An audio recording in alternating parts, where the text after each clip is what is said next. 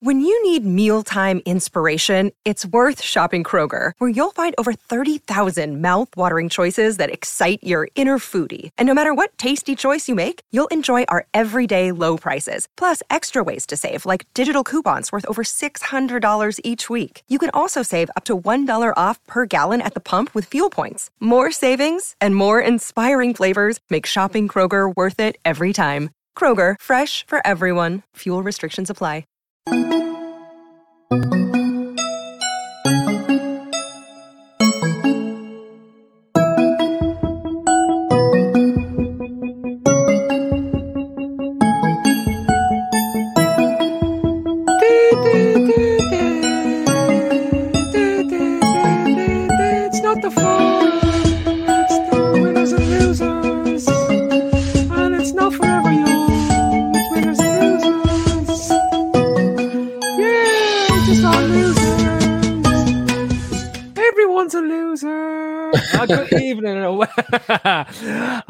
welcome along, of course, to the Winners and Losers podcast with myself, Phil Casey, there hosting uh, tonight after a phenomenal uh, night of football last night uh, in the world of football. And joining me tonight, I've got beside me is Shane Davern, and below me, of course, is Ray Dicko Dickinson. And look, before we go on, you may have noticed this is my last uh, winners and lose, losers podcast, probably for the foreseeable future. Um, I won't lie, I've been doing this nearly ten years at this stage, and it's uh, I've had enough. At some stage, you just basically get to say the same thing over and over again. Doesn't matter who's manager, who's playing. You start hearing yourself repeat, and um, yeah, that's about it. So, but I will. You're, Um, going, you're going full time with the NFL betting, aren't you? Going full time into NFL, NFL betting and also into cornhole championships. This is my latest into. I'm, I'm developing a cornhole podcast. Um, cornhole, of course, being a phenomenal way of where you throw weighted bags into a fucking wooden box, and that's about it. Um, but there is uh, there will be something coming along once a month. I will be around once a month um, on something brand new. Uh, well, it's not really new. Look, I won't, I won't lie. It won't, it's not brand new. I won't, I won't, I won't- be brand new at all. Um, I'm I'm doing a bringing back a once a month podcast that you're actually uh, not going to listen to. Uh, it's not even going to be live on YouTube. I'll be going to be straight with this. We're bringing back Trippers Chats as a podcast, right? Um, and for anyone who's been around the Trippers long enough, um, I've got some of the old heads back just to do the pod. So we will probably record like we used to do for two, two and a half hours, and whatever we can put out without being sued. About 15 Um, minutes worth of stuff. about 15 minutes Yeah. worth of stuff over there. But we want past everyone, we want everyone that's in the comments here and anyone that's in involved in either what's the telephone or what's the thing that the lads use these days. This is what I'm saying. Like I'm way out of touch with young people. I'm so old now at this stage. It's it's, it's over. right? Telegram, is it? Um, Telegram, that's what it is. Telegram, whoever's on the Instagram, whoever's on the Twitter, whoever's on the no, we aren't on the Facebook, right? Whoever's there, we want your questions, suggestions, the whole lot, because that's the way Trippers Chats works. It's all about your questions and it's all about your suggestions. It can be anything you want to lash it in. So anyway, that's it. Trippers Chats making a comeback once a month. It'll be myself. It'll be a podcast only. Um, and then after the night, you won't have to listen to my patter or brutal opinions or anything like that for um, a good while. I might pop in every now and then, but it's, it's, it's, I won't be around every week as I have been for the last almost 10 years at that point. Right. And I'm going to go out on a high. I started this podcast when we were in the midst of um, Brendan Rogersville, right? And we were st- we were struggling. And if everyone remembers the first six months, we were so we'd gone the fourth season, into the second season, we didn't know which way the Brendan Rodgers experience was going to go. So at that point in time, there was question marks, and all I know is that in the last twenty four hours, the the the walls have come crumbling down. Um, the the LFC fandom they're they're eating themselves at the moment. There's more factions and groups and hatred going on that I've seen in a long, long time. And I actually feel like Emperor Palpatine in the last uh, Star Wars movie, where I'm just sitting there, just being held up by strings at this stage, watching the absolute hatred and heart going on. It's it's, it's phenomenal. It's absolutely phenomenal. It's like it's it's a what a way what a way to go out on a high for me. Like this is the best thing that could have possibly happened. These are gonna go going the right way.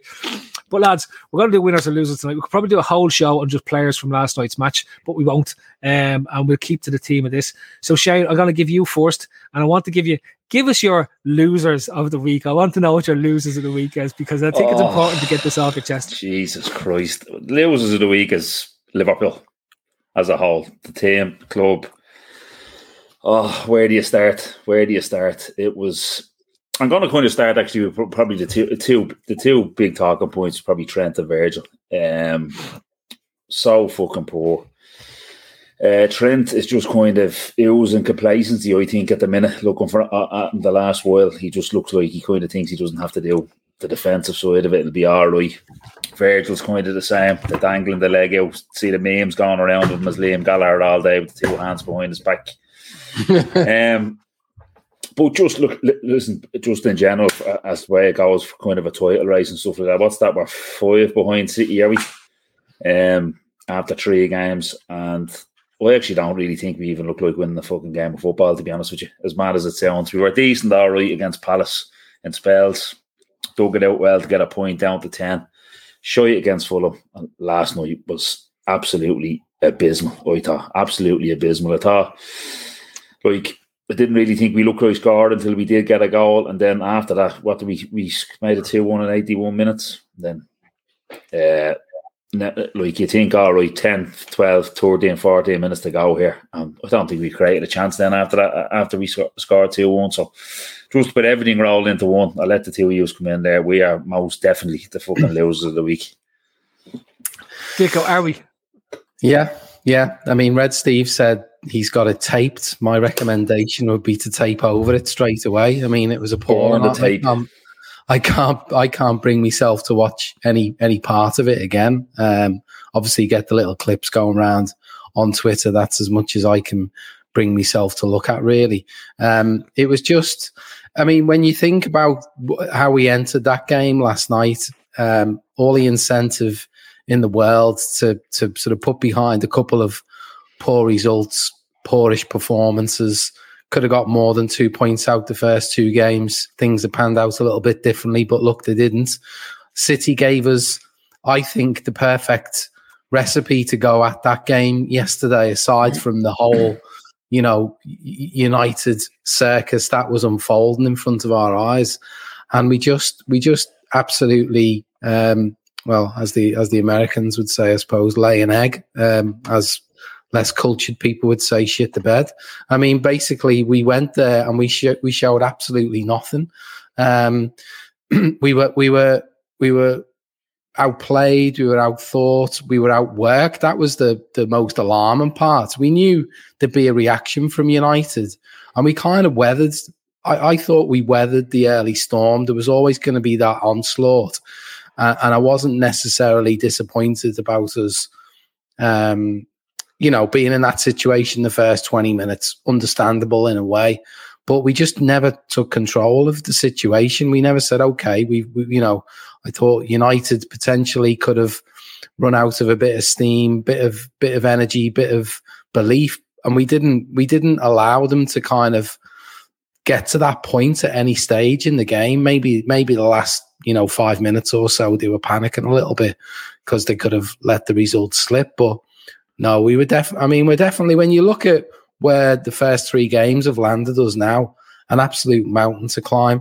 I mean, you know, Shawnee has been very adamant that it's a two horse race. I mean, you've got to, you know, th- this isn't kind of any kind of overreactionary. I don't think you've got to say to yourself, we're in, we're fair and square in a, a top four battle as it stands. Um, we, you know, we've got to be fairly realistic based on the injuries that we've got. The last time we had an injury crisis of any magnitude, we just about scraped by into fourth. And I think in some ways, this is this is on a on a par. In some ways, it's worse because we, again we're dependent on bodies coming back.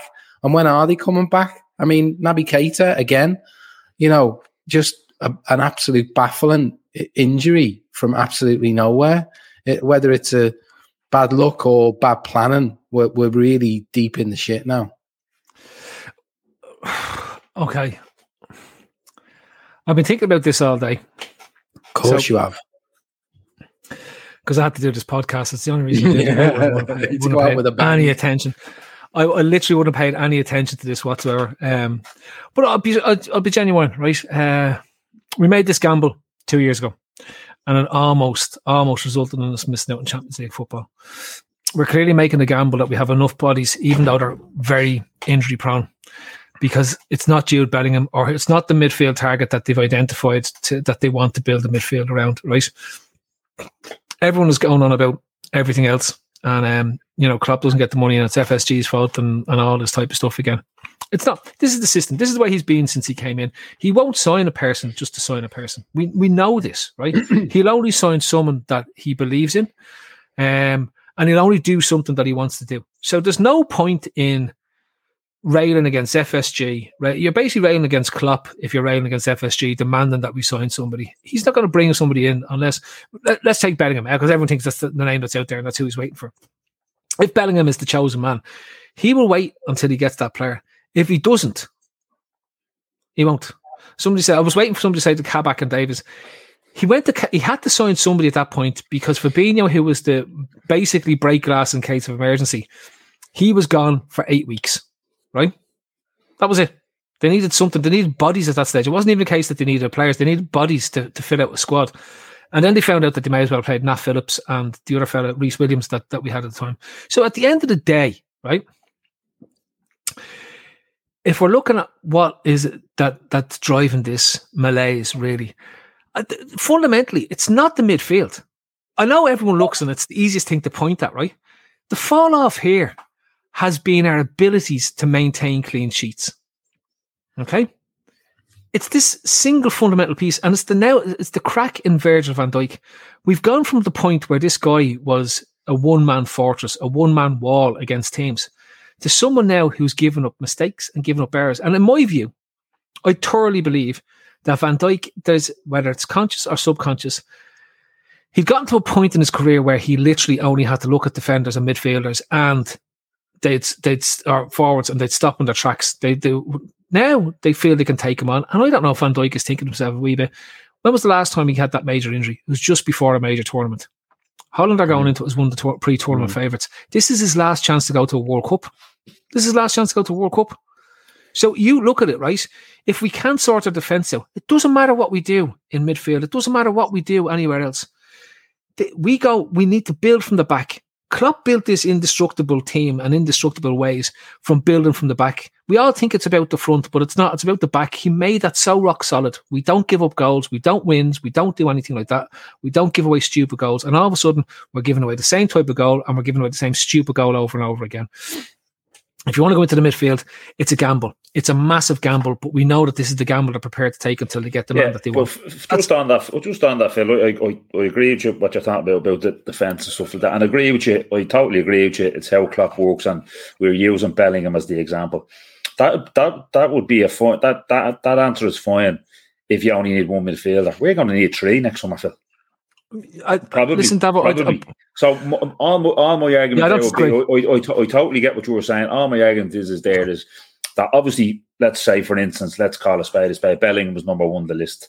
There's a two or three or four and a five, knowing how the club work maybe trying to bring one of them forward would be the thing. That's all I'm talking. I'm not talking about going out and signing someone off the road and just grab somebody mm-hmm. to get somebody. In. No, no, no. You, you obviously have your plans there. You might have to move something forward, like we did with Diaz because Spurs moved and that's move for him. That's slightly different. Bellingham is obviously number one, probably, but there's obviously two, three, four, and five there. And if you can get, if if, if you like them, you're, you're probably going to need to sign them next summer anyway. Um, more than more than Jude Bellingham, more than one. So that's all. That's all my argument but, beyond that. Do, do you not think that they've been lulled into this myth?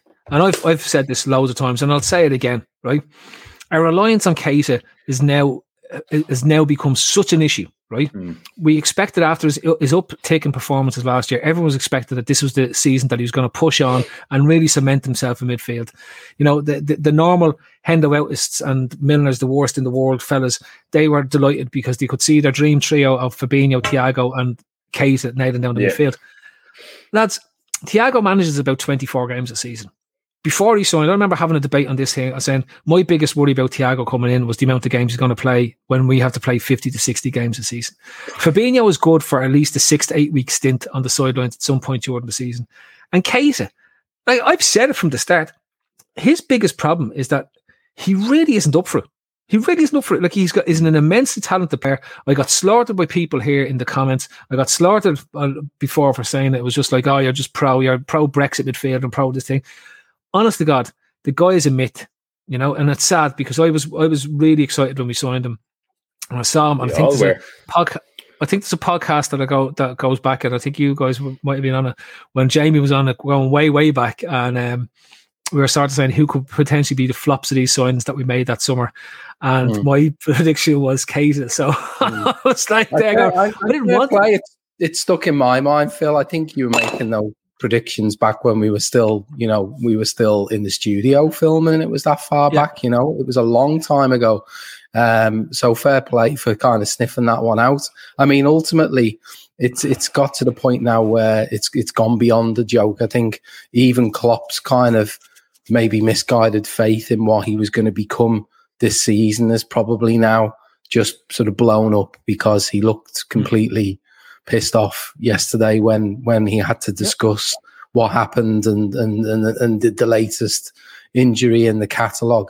I mean, I think I think he backed he backed him. He backed. I think he backed the on the basis that backed him on the basis that this was kind of a a make or break season for Naby Keita as a player, as an individual, who in the last year of his contract, whether he delivered for us, um, you know, it, whether that whether that resulted in another contract with Liverpool or a contract elsewhere, he had an incentive to to play, to, to, you know, to, to deliver on the pitch because it was one way or the other, be Liverpool or someone else who was going to secure his next big contract.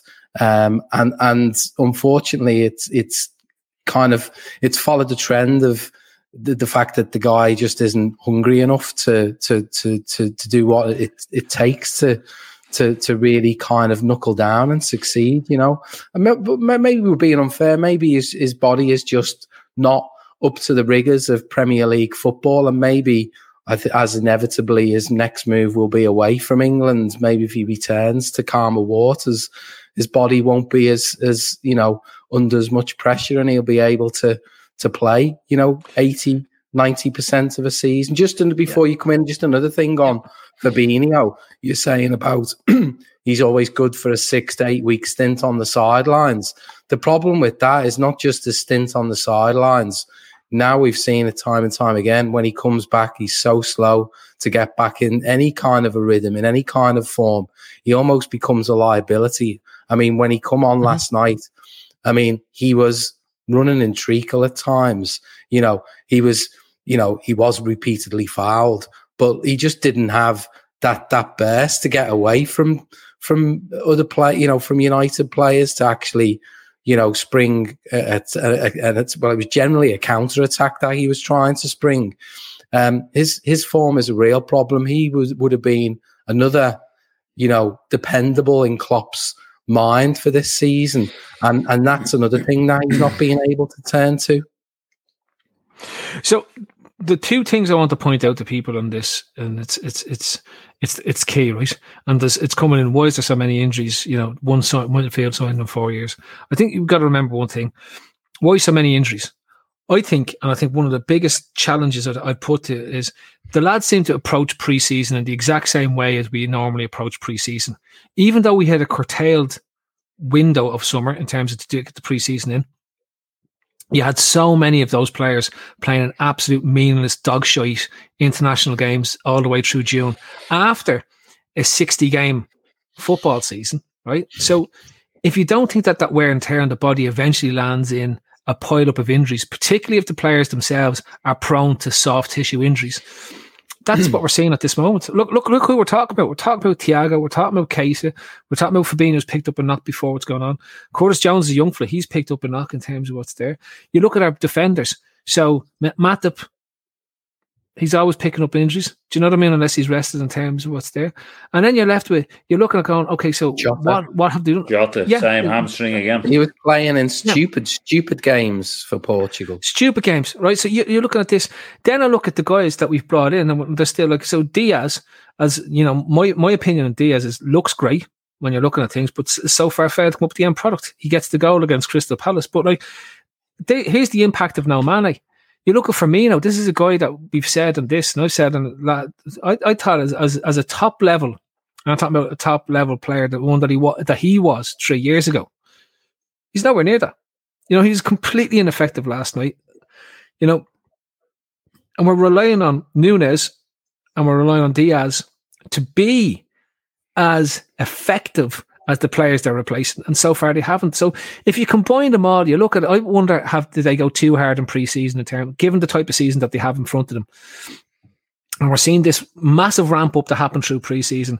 And next minute you pick up all these injuries just before the season starts, which means that you've got to get your way through the first four to six weeks until you start getting players back, which is great until you realize you've only got six weeks until the World Cup starts and a break that happens. Now, I think somebody says we have the biggest number of our squad in the top six or top eight isn't going to the World Cup. So they all go back out for another mini preseason. And that to me, when, when I saw that, I was like, then it's even more ridiculous that they didn't seem to wind down, wind down um, the preseason slightly, knowing that they're going to have a, a, break that they don't normally have and that they can ramp it up again to have those players when they come back. Uh, th- there's lots of questions, but of course we're going to question because we're not used to this. We're not used to this start. We're not mm. used to this this this ramp up. We're not used to what's going on, and people are going to question it.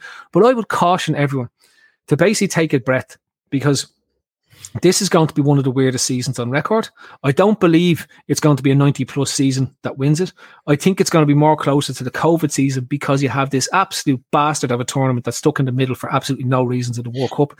And that's going to flip the switch and change everything again because you're going to have the cluster of games before and you're going to have a ramped in cluster of games after it. And that's going to change the complexion of what this league looks like because you will get this fatigue through all the mm. squads. We're dealing with it straight away. And my biggest worry is what happens after. What happens after the World Cup? Do we get over injuries and move on or not? And I think the Konaté, uh, uh, uh, Shane, I'm going to mention that the Konaté injury, that guy was just establishing himself as mm. our as our, our, our number two alongside Virgil. And yeah. for him to pick up an injury, that again, when we signed him, what did we all talk about when we had last year? I hope his injury record in Leipzig is just a blip and that it's not a constant mm. thing. Straight away, we're into this season and he's he's picked up an injury. My last point. Massive blow. Massive blow. I mean, the fellow was phenomenal in the Champions League final, and he doesn't even yeah. make it into the first game league game of the season. Such a massive blow. And I think and I, I think it affects you know, we're critical of Virgil. If he has a solid, you know, partner, a real number two who's who's increasingly improving, you know, game on game alongside mm-hmm. him instead of what's turned out to be three different central defensive partners already in three league games. I mean, you know, and and and who knows who's going to start against and the, them on, the, and on, the impact on, the impact kind of goes further down the road as well, Dicko, because like Nunez obviously gets suspended it's going to take him longer now to bed in because he's not yeah. he's, he's not playing for three weeks. He's training. He's not playing. Who knows if he come if he comes straight back in? Listen, for me, I was off. Uh, for me, I was yeah. awful last night. But Klopp, Klopp, Klopp might have the hump on him that he stuck the head in your man and go, listen, you're not going straight back in. You're back in the bench and he's back in. Then you've Konaté, he's out. There's kind of a weird thing happening for some reason where we're not getting told how long players are out for now. Now, if that's a thing that the club don't want analysts from other clubs now and that he's definitely out for us or he might be back. Fair enough, but we don't know how long Konaté is going to be out for. And then obviously when he comes back, he's not going to be ready to go straight back in. Um, beside Virgil to the level that he was at. So it just it pushes everything down to the road. And like Phil said, it probably looking like something that maybe after the World Cup rolls around, maybe that we start seeing some sort of continuity and uh, continuity and a bit of fucking derail us. There, just in case anyone was wondering why I was waving. Yeah, yeah. Shane Downs, I will say to you, yes, one thing. Diaz, show pony, hasn't got any end product, right? I'm, I'm just going to let us know that, right? Two, I think Carvalho, I think Tar- Carvalho gets Diaz's spot before the end of the season, right? I think Harvey Elliott is a great basis for your attack prong of, of a three man midfield. And there's a part of me that says, so the Henderson and the the Henderson thing that people are going on about, let's not forget, lads, these fellas, and it's again the same core of players that Klopp is sticking with, right? Played what, 60 games last season? More than absolutely anybody else. Team players have form. Players go in and out of form. This is a natural part of, of, of what happens in football. I really wish we could see him maybe uh, be a bit more and it's very un- unlikely, but not unlikely, but very unusual. But I, I, I throw some of the younger players in. Throw some of the throw some of the younger players in. I genuinely would. Jerk I'm way off on Diaz. He's a street fighter. Fantastic. That's great. But a street fighter who can't finish his dinner is no use to anybody, right? He reminds me of Prince Naseem Hamed. Four smack on the chin and go down, right? He's, he's like, it's great. Step overs, tricks. He reminds me of um, Dusan Tadic at the moment, right? So lots of flair, lots of fantastic trickery, lots of, oh, that's close. No end product no end product. You know what I mean? So it's like you can give out you can give out about Salah all you want. Fella turns up all the time, week in, week out, bang. Salah, that's your man. That's what you mightn't do much for 90 minutes, but he'll score a goal, and that's what you want. And that's what we need from Diaz. That's what that's what we're missing from Mane. If Salah doesn't score, Mane scores. Do you know what I mean? Like this is this is what we expected from him. So now his Palace goal. His Palace goal, fantastic. He scored one goal. Well, he scored four goals last season, so he's got five goals since he signed for us. Prolific what's that about? 96 games he's played in so so come on let's let's be real here. Right lads 15 goals for Diaz this season. You'd be looking to get 15 assists from Diaz this season. That might 15 goals. I, I, I have a bet with Steve O'Daly that he'll score no more than five goals this season right? Honest to God that's straight up when, when he's back on uh, Trippers chats he can t- go through the range of bets that we have right um league goals that was five league goals. What? Five league goals five goals five, yeah five league goals okay. all season He's a big fan. Steve Steve was a big fan of Diaz, and uh, nah, not having it. Not having no end product. Great step overs. If you want to see some flashy uh, Instagram uh, skills, he's the right fella to look at. If you want to see end product and, and results, he'll be gone as soon as Jota comes back. Who's he gonna? Who's gonna? Who's gonna like?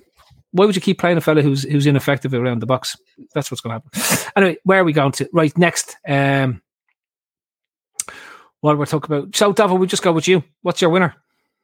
Uh, on me winner Harvey Elliott, you you uh, just mentioned him there. I think he was the the best of a very bad bunch, but I thought I thought he I thought his performance was commendable. Now, out the out the the eleven players, I thought he was the real bright spark.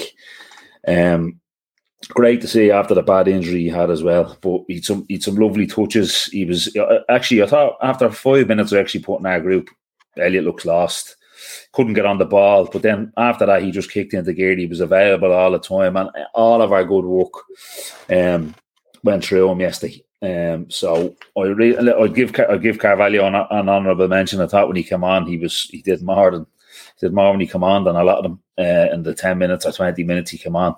Than a lot of them, I thought he done very well. Excited to see him play a bit more. Um, mm-hmm.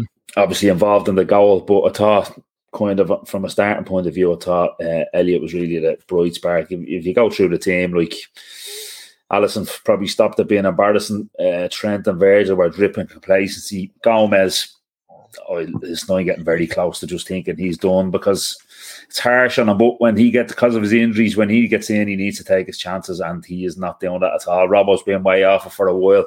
Milner and Henderson, poor poor. Should Milner shouldn't be starting games. And as you said about the front three, Salah turns up, gets a goal yet.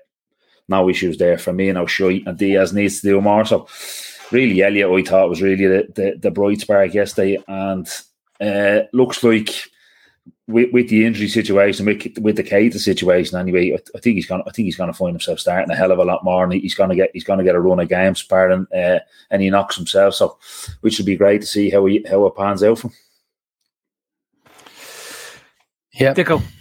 Yeah, I mean Harvey Elliott. I mean he has been a bright spark the first three weeks. I mean all I would say on it is, in some ways, you know, you you wouldn't necessarily, you know, want him to have been starting, you know, games. I I've got, you know, it, for me he would have been, um, you know, great as someone to come off the bench last night for the last thirty minutes if we would have had obviously more options in midfield to start the game. Um, you know, it, he, I think he, I think he's gonna because of all of the injuries around him. I think he's gonna start really establish himself. So on a on a on a personal level, I'm sure he's absolutely thinking to himself, "This is my opportunity to to to grab." You know, a, a position as a first choice in this midfield. And to be fair, he's done himself absolutely no harm in the first few weeks. Fully expect him to start at the weekend against Bournemouth, potentially Carvalho as well, getting a start.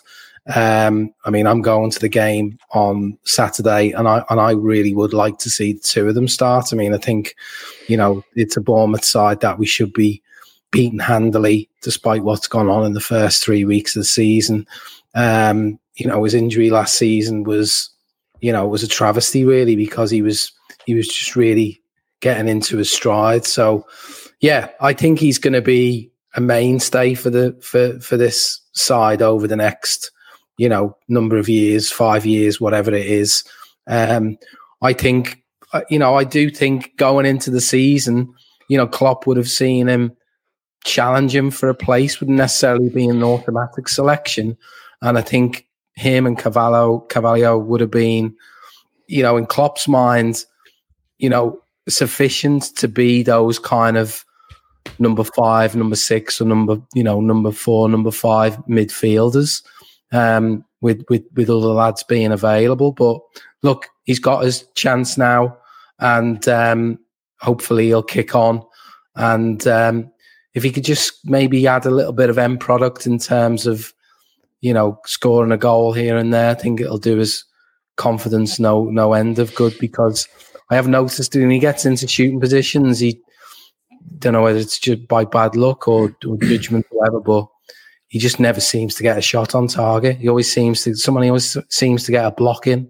Um, so hopefully he'll he'll uh, he'll get he'll get a goal before too long, and and that'll give him even more confidence because I don't think he's lacking for it at the moment in in in, in many ways. Mm, mm. You've covered him off with. I think he's a lovely player. Um, he's definitely one for the future, no matter what goes on this season. Um, May Carvalho, I like. I like to look at the the the, the young as well, um, and I'd like to find ways into. I like again, the, the problem we have is like there's a natural way to put Carvalho into the team, and that's you take Firmino out and you put him into the into the top three. There's potential to rotate Elliott and him in you know through a game just to throw defenses and throw players and just to pull teams out of position. Because one of the things that I, I, I think when you look at us, teams are a bit sort of aware of how we, how we're playing and how we're setting up and how how we're structured. And normally we've been very good at moving players and rotating players and, and things like that. So I think that I think yeah, the, I I'd, I'd, put and that's where I'd bring Carvalho into that front three. Whether you move Mo central, you like you, you know your choices are limited. You go to play Diaz, Mo, or um, Firmino or, or Carvalho. So so throw Carvalho in. And that's not being harsh on Firmino. Like I think Firmino can give us 15 minutes, 15, 20 minutes playing League Cup games and play He's a bench games player. He should Bobby yeah. should be basically the Divock kind of, you know, position in the in the squad now. He, he the only problem is he doesn't get a goal.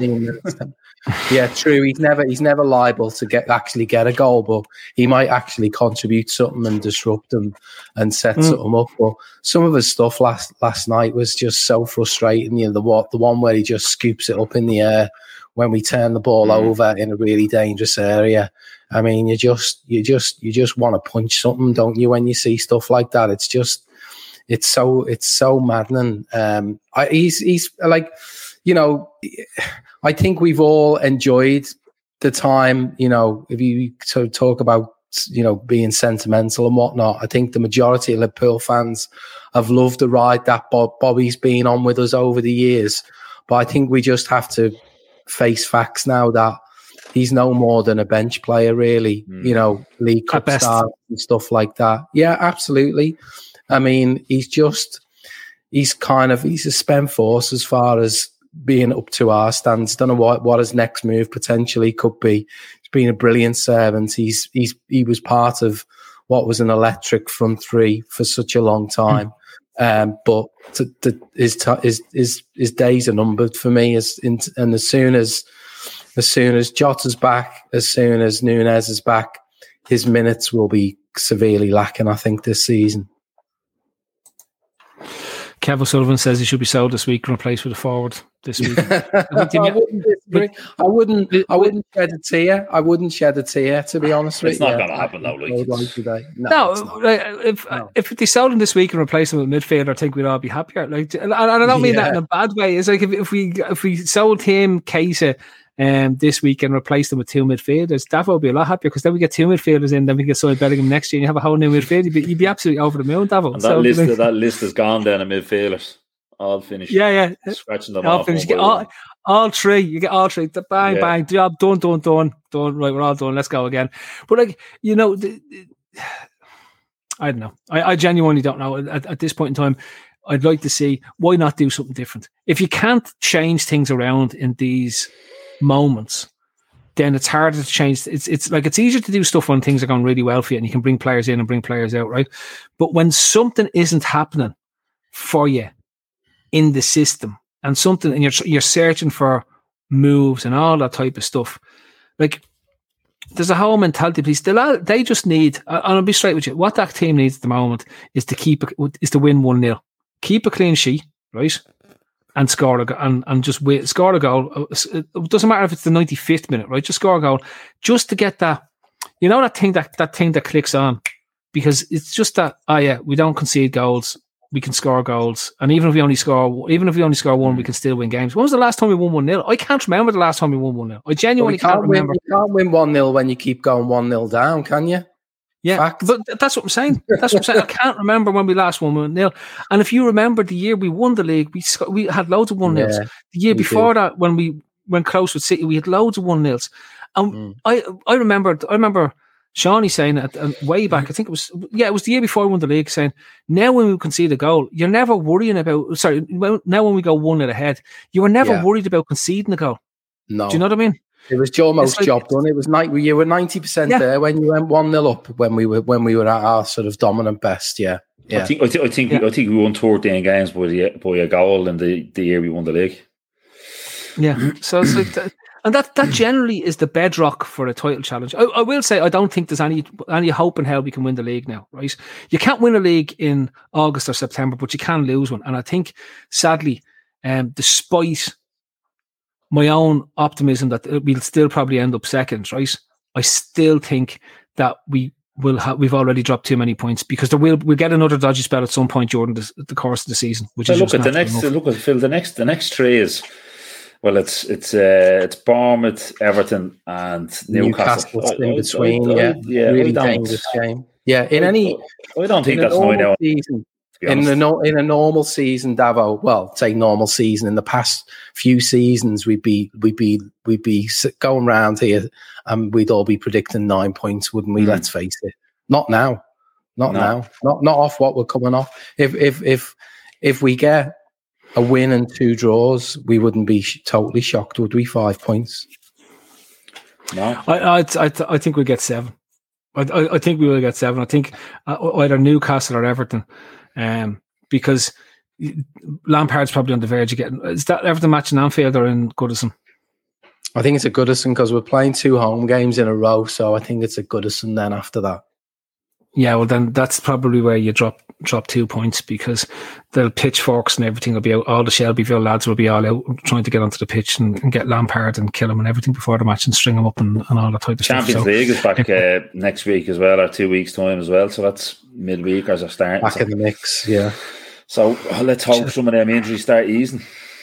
yeah. have they even done a draw for that? Nah, Uh, it's the, draw, Thursday. the, draw, the draw's Thursday. Yeah, the draw's Thursday. Jeez, The do, last- do, I hope to get onto. They'll need to get onto Ryanair quick. Then if they need to book the flights for that starting the following week, like so it's got to be quick, quick turnaround in terms of uh, this is ridiculous. Uh, uh, that goes back to my earlier point. This is the ridiculous of the season. Right, Dicko, who's your loser of the week? Uh, loser of the week. Well, we're on we're we're on, we're on a, a Liverpool uh, quest tonight, so Ron. I think Yeah. I think someone actually. I don't know whether they was they were just kind of preparing this, but someone lobbed it in the chat. There, loser of the week is Klopp. Um, Okay. But yeah, Zupdog, uh, spot on. Uh, I think it was uh, Klopp loser of the week. Um, uh, let's let's just start by saying you know some of these crazy shouts. Um, I, I was I was almost tempted, tongue in cheek, cheek to put hashtag Klopp out uh, next to my name on this tonight, just to just to see if that stirred any reaction on on on on uh, before we even got started. But um, yeah, we've got hash, hashtag FSG out, uh, well established now. I wonder how long it'll take for hashtag Klopp out to become well established. But but no, on a serious note, anyone who's jumping in at the deep end and saying, you know, it's all down to Klopp. He needs. I think I seen a tweet today. Is you know, what one one Premier League, one Champions League in eight years is just not good enough. Um, you know, just going completely off at the deep end. The reason why I say Klopp is is the loser is really because essentially he you know he, he he had a plan going into the into the preseason coming into the into the charity shield you know we we we looked uh, like you know all guns blazing we looked like we were on course um, to to really hit the ground running going into the new season and all the you know all the best laid plans in the world that Klopp had you know I was mentioning a little bit earlier the likes of you know Elliott and Carvalho coming through as you know maybe fifth choice, sixth choice midfielders. All of that, you know, by the by the fourth game of the season has just gone completely out the window. You know, and we're looking at maybe starting two, those two lads on on Saturday out of out of necessity more than anything else.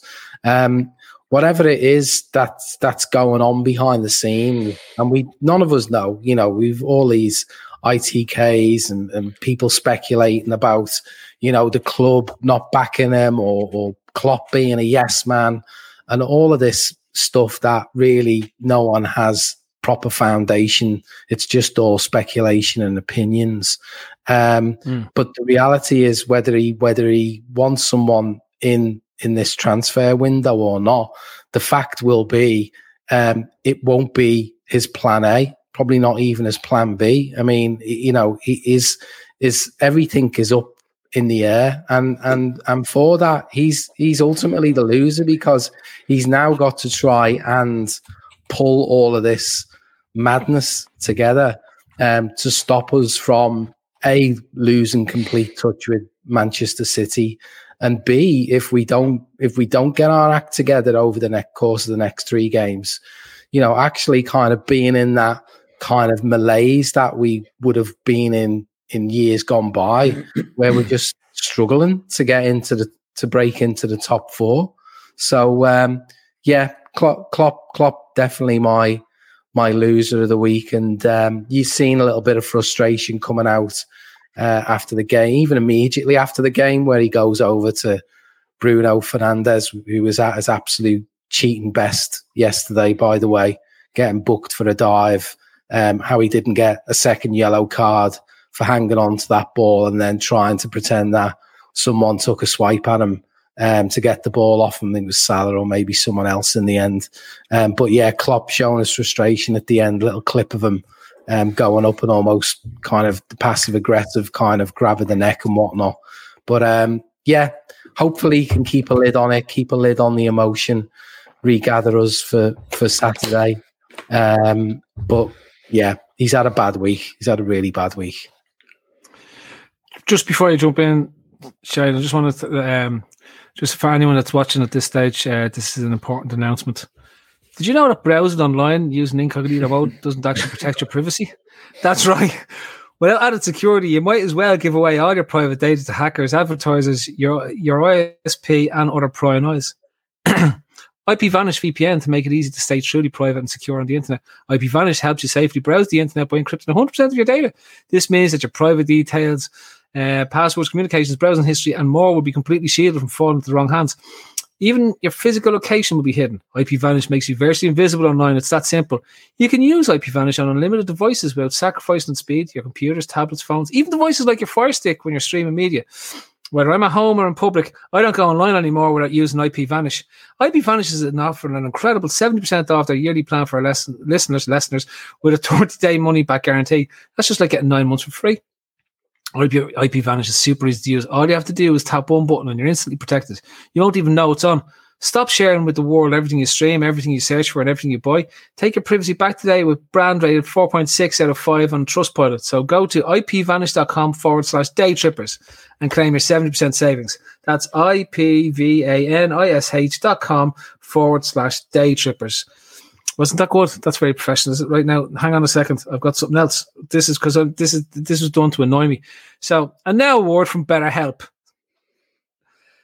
How will well would you take care of your car if you had to keep the same one your entire life? That's how our brains work. We don't treat them that way. How we care for our minds affects how we experience life. So it's important to invest time and care into keeping them healthy. I haven't read this.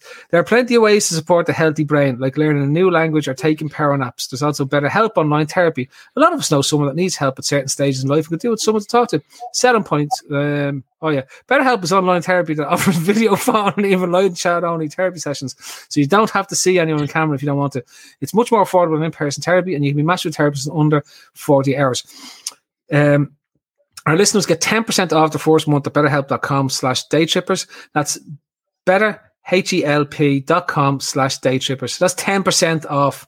Um, and honestly, outside that, right, absolutely go there and and and talk to somebody. It is important to talk to people if you need to talk to them. Anyway, so that's IP Vanish. That's what's happened to Liverpool's title credentials and better help. You might need know anybody in Anfield. Send the lads on, and we'll give them a trip, uh, a, a, reduction off the day trippers. Um, they get ten percent off. Uh, so if you want to give Hendo or Milner or any of the lads that you've been abusing online a, a shout, send them over towards BetterHelp.com. uh, right, so. That's exactly what you want to do. Uh, right, where are we now? Um, Klopp. we said Davo. Klopp is the loser. Davo, Klopp is the loser. Oh, look, Dicko said it there. Look, he, he's had a bad week. Um, and I think if, if you kind of remember back to that COVID, uh, like, wasn't it? Uh, they're losing the six home games in a row and no fans, and he just he looked absolutely just bereft. He hated it. He'd obviously after losing a family member, he couldn't go home for the funeral. He just looked he looked like he was totally hating football. Now I don't think it's that bad this time with him, but he like Dicko mentioned, like passive aggressive there with Bruno Fernandes. Like he, it, the the frustration is coming close. I think with him, he's not happy. Um, with the injuries, I'm not saying he's he's gone kicking and screaming for a midfielder and telling them now, and that's why he's frustrated. I'm not saying that at all, but I think he's really, really frustrated with the way the injuries have hit. Um, so many of them. He mentioned it last week in a press conference. He thought there was a ghost in the or a witch. He said in the in the training ground because every time he, someone knocked on the fucking door, it was bad news uh, mm, to do with injury. Mm. So I think he's really, really, really frustrated, and it's been a it's been a tough week for him. Look at he's going to turn it around, no doubt about it. Um, we've a must win on Saturday, so hopefully we can fucking do that because Jesus, if if we thought things are bad now, we don't win the weekend, all hell fucking break loose. But he's had a he's had a bad week. I think the injuries are kind of hit him as a sucker punch, and uh, he's going to need them to clear up uh, big time. I've no opinion. Listen, when you get beaten by United, I've having not beaten been beaten by United for donkeys, like it inevitably was going to happen, right? And I could have, mm. I, I just knew we weren't going to win that match. There was too much. There was too much confidence. There was complete overconfidence right yeah, going into it. And even I agree with you. We fucking, worst, we slept walking into a field. There was we were sleepwalking yeah. into it. And it was there was so many there were so many parallels to the Fulham game. To be honest with you, there, there really was. I mean, uh, you know, almost it, you know, even down to kind of the crowds and and not really anticipating how their fans would be up for it and stuff like that. It just smacked of that, and we were we were we were sleepwalking. And the only difference hmm. really between the the, the you know the Fulham game and that game last night is is is you know we didn't get ourselves two goals behind at any stage against Fulham. Yeah. Obviously, last night yeah. we did. That was the crucial thing. I think we all, if we could, if we could have kept that game within one goal, we could always have, you know, got something out of it. It was just a bridge too far to be two goals behind. Uh, ultimately, for us. Dicko, so there's so many teams you can go. It's, it's always reactive because the emotions are raw. Um, but like ultimately, Klopp hasn't hasn't had a bad run like this since the season before last, mm. and there's always excuses. And again, we have yeah. excuses in this instance, right? You know, at some point, you can just hope this team is going to bounce back. No matter what you do, the, the amount of quality that sits in the team, you're going to bounce back at some point, right? So, looking at that, looking at where City fallen down at the weekend as well in terms of Newcastle game, is there, or is there a way to be positive in where we sit at the moment? I mean, five points is is look, it's not insurmountable. It, there's only three games to go. Flip side is there's still 35 there's only three games gone. There's 35 games to go. So th- there's a hell of a lot of the season still left to, to, to, to turn things around. And, and, you know, um, you know, it's a kind fixture, Bournemouth at the weekend, really, to try and re-establish a little bit of confidence, a little bit of swagger, hopefully, and then carry that forward into a midweek game against Newcastle when hopefully the crowd will be, you know, reinvigorated and we'll, we'll, be ready to go again you know, I, I think almost a Saturday into I think it's Wednesday, you know, will be will actually be beneficial to us. Um, or Saturday into Tuesday, but I think you know, weekend into midweek, I, I think I think it could help kickstart us.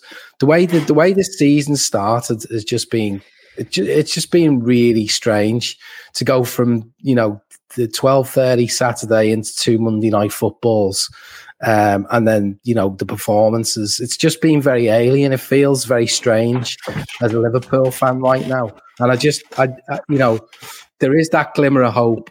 Hope, you know, I'm hoping upon hope um, that Palace can can can pull out some kind of repeat of last season, pull out some kind of repeat of as to what they did against us in terms of the the, the danger on the counter attack. Um, you know, City leaked three goals there um, against Newcastle on Sunday. You know, there is hope that you know that that that they could drop points again. Look, if we went into if we we got if we got past four games and we were say only three points behind Manchester City, we wouldn't feel too too bad about things. But look, it's all about it, it's it's all about Saturday now. It really is. Um, and hopefully um, in Klopp's, you know, in, in Klopp's sort of press conferences and stuff Friday and whatnot. Hopefully that his message is just for the fans to get behind the team, you know, and not to dwell on some of the negative stuff around, you know, as Davo says about, you know, um, witches and whatnot, all this kind of stuff creeping into his his his conversations with the press and whatnot, because that that people will just jump on that all day long and, and try and ratchet that up. So no, I think I think we've we've there is a little like it's not all doom and gloom, but if we don't win Saturday, it go, go, leaving that stadium. If we leave, if I'm leaving that stadium on Saturday and we haven't and we haven't collected three points, I, will I'll feel like the, the the the season from a winning the league perspective is is not just it's just not going to happen. Mm. Right, I'm not going to keep going into the down notes. So I'm I'm, I'm going to go one because uh, for me, the loser of the week is narratives. Right, narratives falling off all over the shop. So let's remember, right? Um, Newcastle. Okay, Newcastle was a sports washing, horrific branded piece of football uh, that nobody will ever take seriously and pay any attention to by this weekend, they were being celebrated as the team to topple uh, Manchester City, and they were fre- refreshing breath air to the team. Right, um, Erik Ten Hag was being sacked, and uh, Cristiano Ronaldo was getting the job. Now, now he's the greatest manager that's ever walked. He swore on live television, and that's amazing because that's never been done before. Um, Manchester City were invincible, and we're running away with the league, and that's narratives going out the window. Um, all the narratives that are broken this season, just completely broken. Chelsea, you know, we, have talked all night long. Chelsea were beaten 3 0 at home by Leeds, right? Oh, Leeds and, were at home. And that was a very, very fair Whatever. reflection of what, mm. what unfolded when you say Leeds were at home, it makes no difference, Shane, because both know, sets yeah, of fans yeah. are identical. They're the same people. It's like looking in the mirror. It's that. It's the Spider-Man meme. They're both pointing at each other, right? They just have had different times when they've been fa- when they've been popular and, and famous. It's the exact same thing.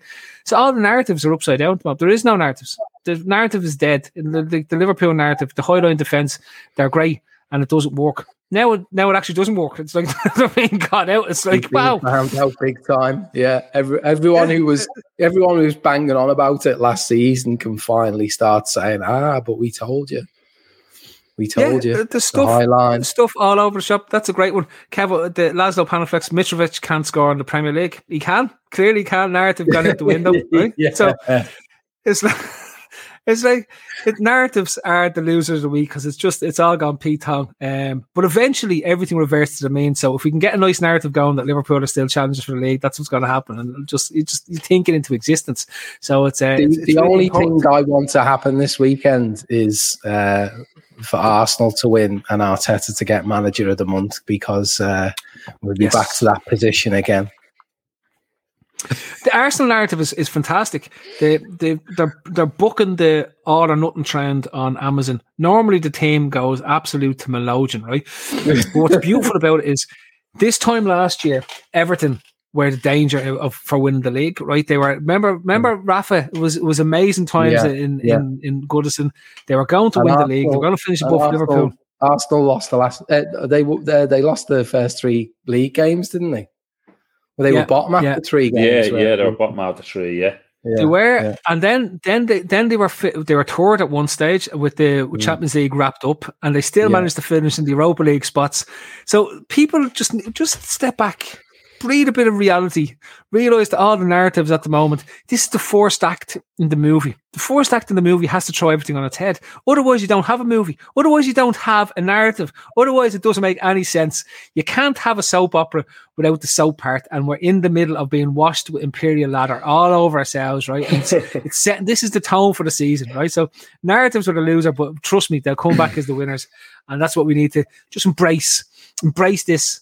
Embrace the fact that yeah, we lost to United, but the payback for losing to United means that we'll probably beat them for the next ten times in a row, and that's that's fine. That's that's okay, right? It's, I it's think eventually going to part- happen. And, I think part of the problem for us as Liverpool fans has been that we've had we have had these gaps. You know, we've had the Saturday into the Monday into the Monday. We've had far too long to overthink and overanalyze our own performances, other performances.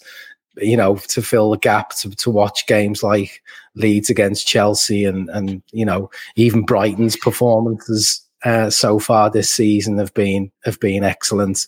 You know, we're forming all of these opinions of the new the new order in the league sort of thing three games in you know i, I do Mhm. think I, I honestly think you know the fact that we've we're going to have three games now uh, in the space of a week or eight days or whatever it is is is going to help us kind of get a little bit more grounded with how this you know we're going to quickly go from three games to six games completed and it hopefully will help us get a little bit more realistic about what what what teams are actually about this season and that's when the other teams that are suddenly amazing at the moment will start struggling because it's the it's it's teams that are used to the the, the go go go go right. They'll eventually find their flow. That's just what happens. Go go go. You find your flow. Um, And some What of these you- teams, you- by the way, some of look- these teams have had to play League Cup games as well this week. Mm. So you know there's, there'll be tho- there'll be those uh, you know added components to maybe how results go over the next you know couple of weeks. and I'm sure. Listen, I'm sure there's other maybe City fans, United fans, opposition fans are kind of looking at us going, "Yeah, look at they've started bad, but they'll click in and they'll they'll turn it around and go on a run." And now it seems far away for us now after how bad last night was, but it's probably going to come. exactly. Now, um, what was who's who? Have we missed that one? Ray, I have a you- winner. goes- Yeah, goes I have a winner. win- my yeah, my winner of the week was City. You know, the obvious one for me was City because you know they they they went to you know probably one of the trickiest places to go to this season. You know, from a from a you know if you're a, if you're a, a City, a Liverpool. You know, a Spurs, an Arsenal, Man United. I think that's going to be a really tricky place this season to go to, uh, St James's Park. You know, they they've got players who can who can hurt you. They've got goals in the side. They've got a really, I think, you know, probably the best England goalkeeper um, around at the moment in Nick Pope. Um, you know, they've they've made some pretty shrewd signings. Um, still got your man, what was his name, Bruno Gomes from last season, uh, who was a revelation. Um, I think they're building something steadily there. Um, when I'm sure they be could could could be going out and splashing a lot more dough and, and making even more ripples. But um, yeah, the, the the City obviously they take take the early lead, look like business as usual, and then Newcastle go three one up, and you're thinking, oh, hang on, you know, maybe maybe City aren't as invincible, but fair play to them. They come back. You, you know, you kind of almost expected it.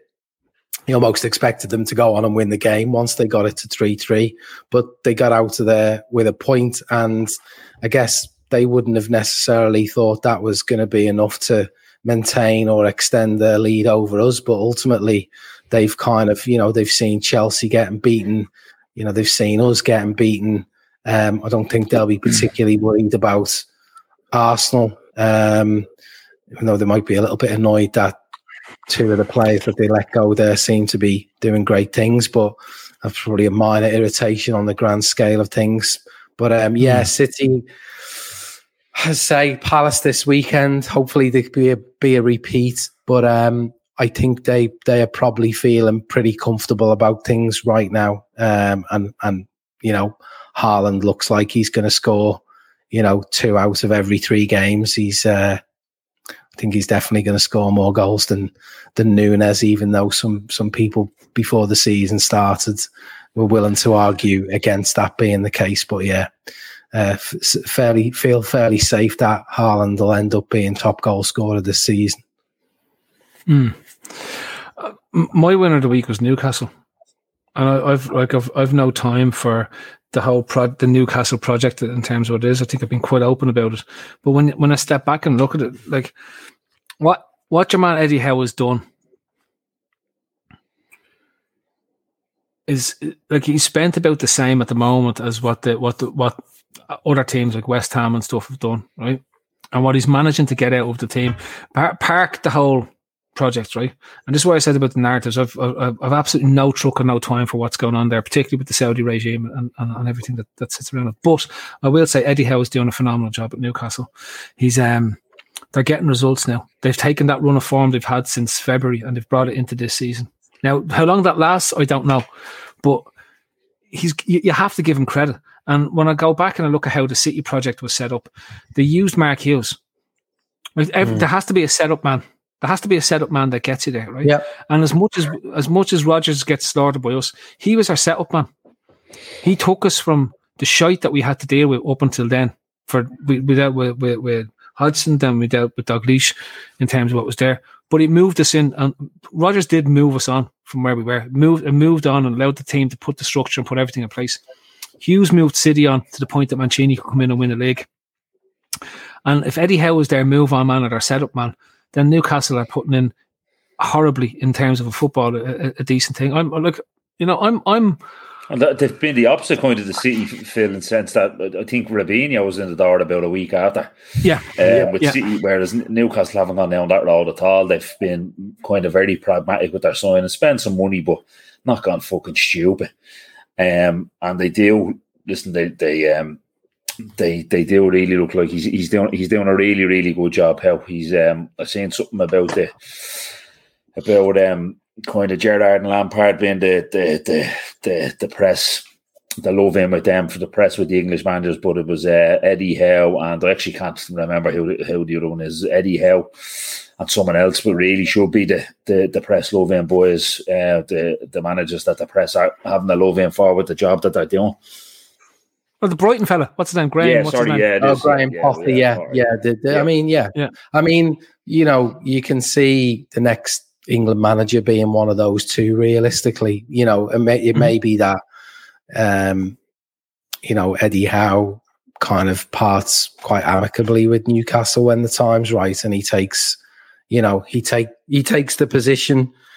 Gareth Southgate vacates, and and then you know Newcastle bring in the the name that they probably feel like they're going to need to really kind of kick on to the Manchester City levels in terms of attracting yeah. all of the uh, all of the big stars and make you know uh, Graham Potter at the same time doing doing doing great things. You know some of the some of the players that he, he he's bringing in they look they look excellent. So obviously their their scouting is working really well, and um, you know, um, I don't know. It's a bit of me, bit of me still feels. You know, I'm I'm very anti towards you know what the likes of City and and Newcastle stand for, and um, you know I don't really, I don't, I'm I'm not really kind of looking forward to the prospect of you know Newcastle being up there in in three or four years' time on the basis of what we kind of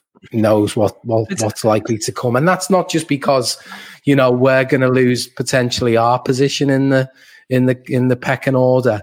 It's just it's just how they inevitably are going to be able to kind of conduct themselves. Do you know what I mean? It, it just it just doesn't sit right with me. I'd almost you know I'd almost wish you know uh, a Chelsea or a Man United to come back in some respects. Mm. Where you have that established, like again, you know, it's it's because we sit in a privileged position of, of where a football club has been for the last 40, 50, 60 years in terms of where it is, and you don't want to lose that position. And we've only got ourselves back after having such a lull in terms of real be, being a real true contender within the within the course of an, average season. But I, I you know, I, this is part of my reason why I've become very disenfranchised with football. You can just see where the whole global football piece goes. You're going to have a series of these teams that either are front ends for uh, nation state funds, and that's all it's going. It's it's it's being bankrupt. You're going to need to, you're going to need to be that fairly soon, Philly. You're not going to be yeah. Competing. Like I think there's an inevitability that Barcelona in its current state, some one of them comes in. Whoever's the next nation state that wants to get involved in football, they, they some sovereign fund's going to come in and just pump it into Barcelona, buy out the members, and say, "Yeah, look, we're going to come in and we clean up the mess," and then they'll be back being clearing off that debt and away it goes again. So then you have another nation state in, like a, like the way Qatar's in at, at PSG, and you've got the Saudis in at Newcastle. You have the Abu Dhabi lads in at um at wherever it is.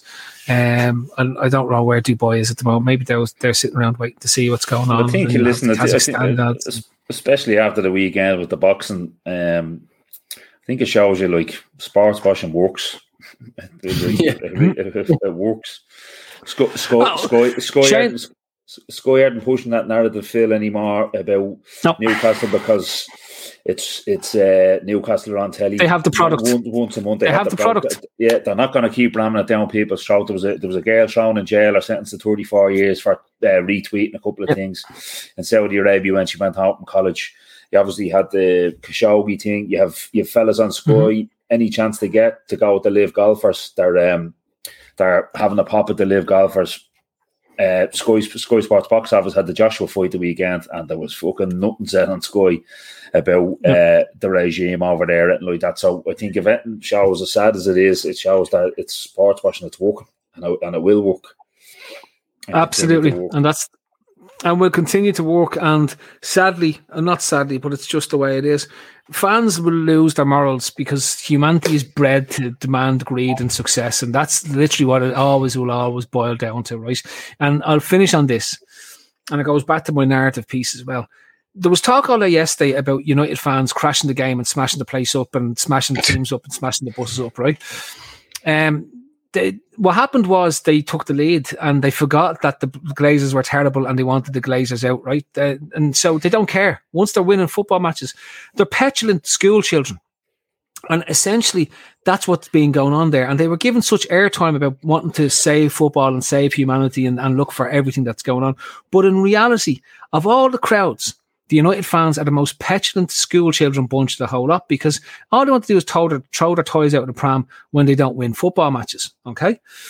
Um, and in reality, they should be standing up for something great. There was a, there was a brief moment after that forced protest that other fans from other clubs were saying, right, let's, let's try do something. Let's try change things. Let's try make something happen. Right. But that's gone. And that, that goodwill was lost very quickly. And when you see what happens last night in terms of the match, when the Liverpool fans started slagging them, what are you still doing here? Why are you? I thought you were all walking out when they're trying to get a chant going, and then eventually they end up back with the same chants that the you know even their own supporters groups and and and the the rights uh, and and their their fan groups are saying don't be singing those songs. They're straight out singing the songs. Why would anyone want to support that? Do you know what I mean? I hope the Glazers take every single penny out of that club. Every single penny, right? I hope they invest it all in Tom Brady's next ring, right? Whether it's whether it's a Super Bowl ring or just a joint inflatable ring he wanted for the for the sitting in Key West, right around Tampa, just just so he can relax his big bum, right? In terms of what it is, I hope they take every penny of dividends. I hope they let Old Trafford fall apart, right? Yeah, because Honestly, you know what? And I hope they invest in a new ship that uh, sits at the end of one of the. Uh, at the behind one of the end zones there, one of the pirate ships that the Buccaneers yeah. have. If they can put a new pirate ship in maybe the other end, um, instead of investing in Old Trafford, I'm all for that. Yeah, perfect. I, I, I, I, fantastic, right? They should knock part of the stadium down and not even fix it. Just say we want to fix it. You know, you know the way the lads and the Mediterranean used to just half build a house, so they didn't have to pay the property tax because the house wasn't finished. Right? That's that's why you used to go to Spain and see all these half built houses on, along the road as you came in. Right? Hopefully do that tax break and then just leave the half unfinished with a bit of a of, of a, a pirate ship sticking out the side. That'd be fantastic, right? I think that that's exactly what the Premiership football is all about. A pirate, a half-built pirate ship sitting on top of Old Trafford, on the Old Trafford Old Ferguson stand, and uh, just a, a pirate ship sitting on top of there with, with, Captain Redbeard or something floating down from the top. That'd be perfect, great. And letting a cannon off every time. Uh, watch your man Marcus Rashford is on side. That that would be amazing. just a, out of VAR. He wasn't. He wasn't on side last night. I tell you that. That's a ph- phenomenal, phenomenal decision of VAR. Um, but I won't. I won't get into. I'm not going to ruin VAR on on on on, on, on tonight.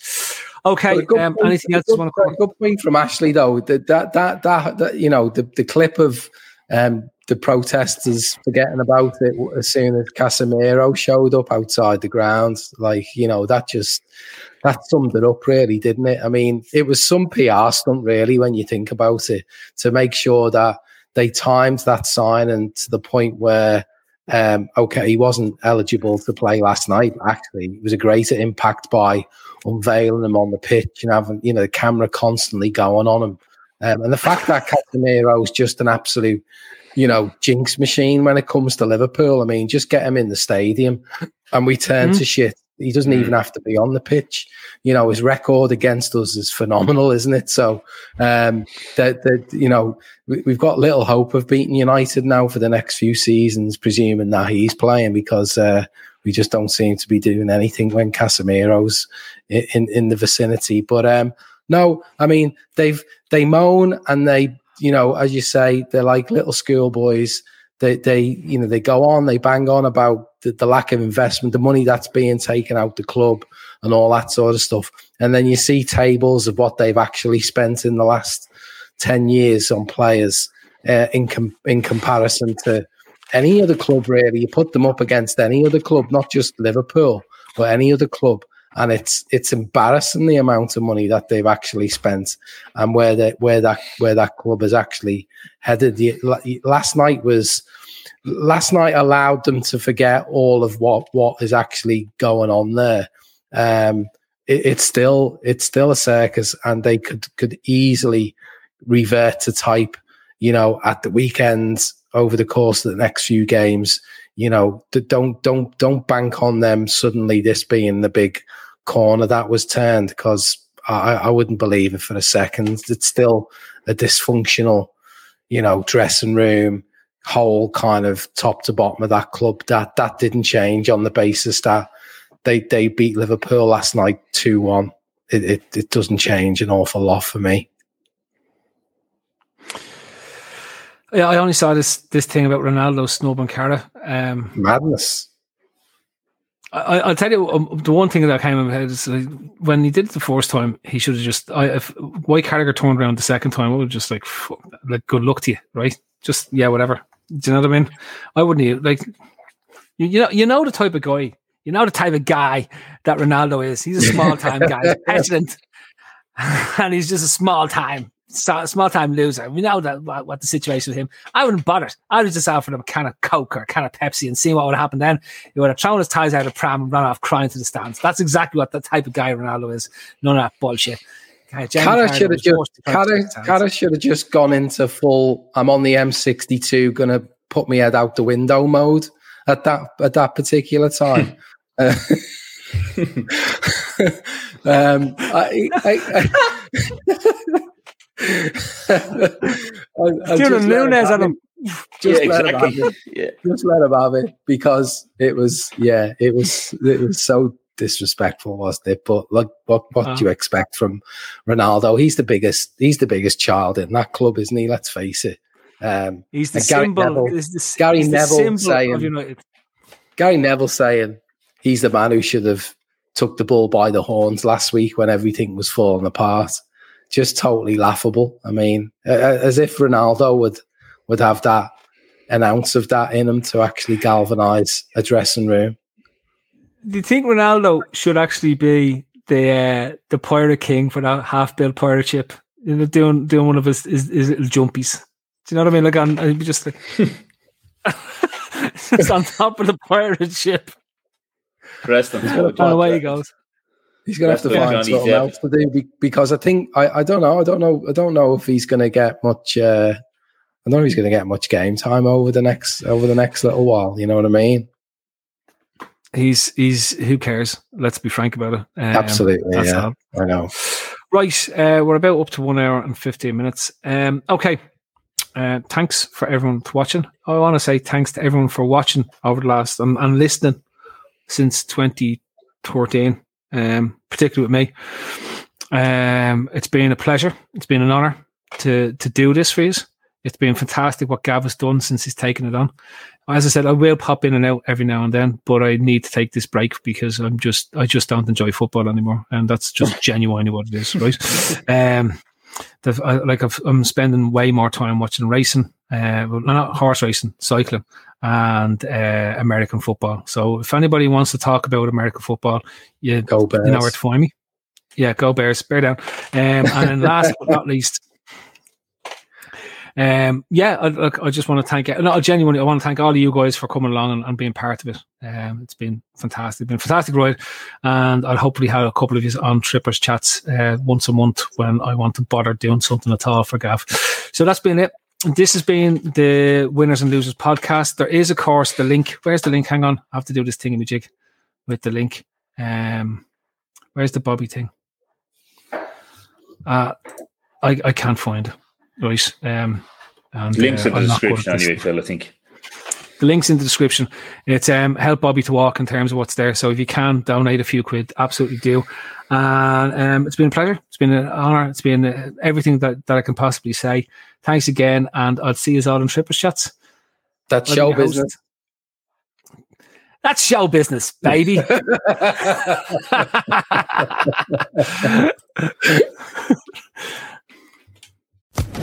Social Podcast Network.